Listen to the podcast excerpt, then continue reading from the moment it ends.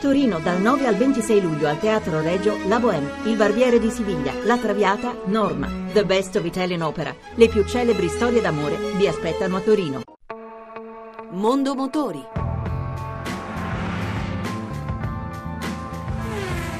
A cura di Roberto Taglialegna. Buon pomeriggio e buon ascolto da Lucia Voltan.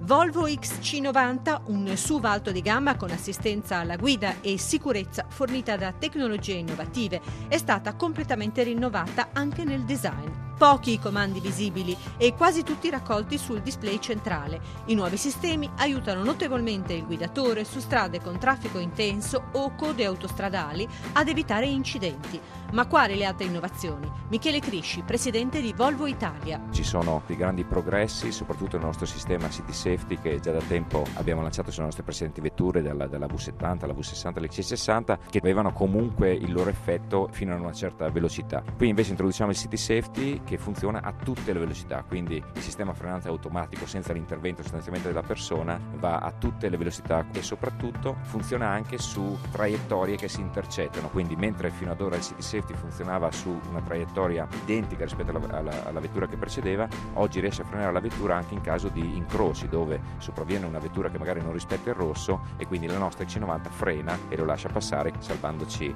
non solo il frontale della vettura ma probabilmente anche la vita. Il prezzo? Dunque, la versione più importante per il mercato Italia sarà sicuramente il D5, il 4 cilindri B-turbo diesel da 225 cavalli, che avrà un prezzo di partenza con le 4 ruote motrici e il cambio automatico a 56.000 euro.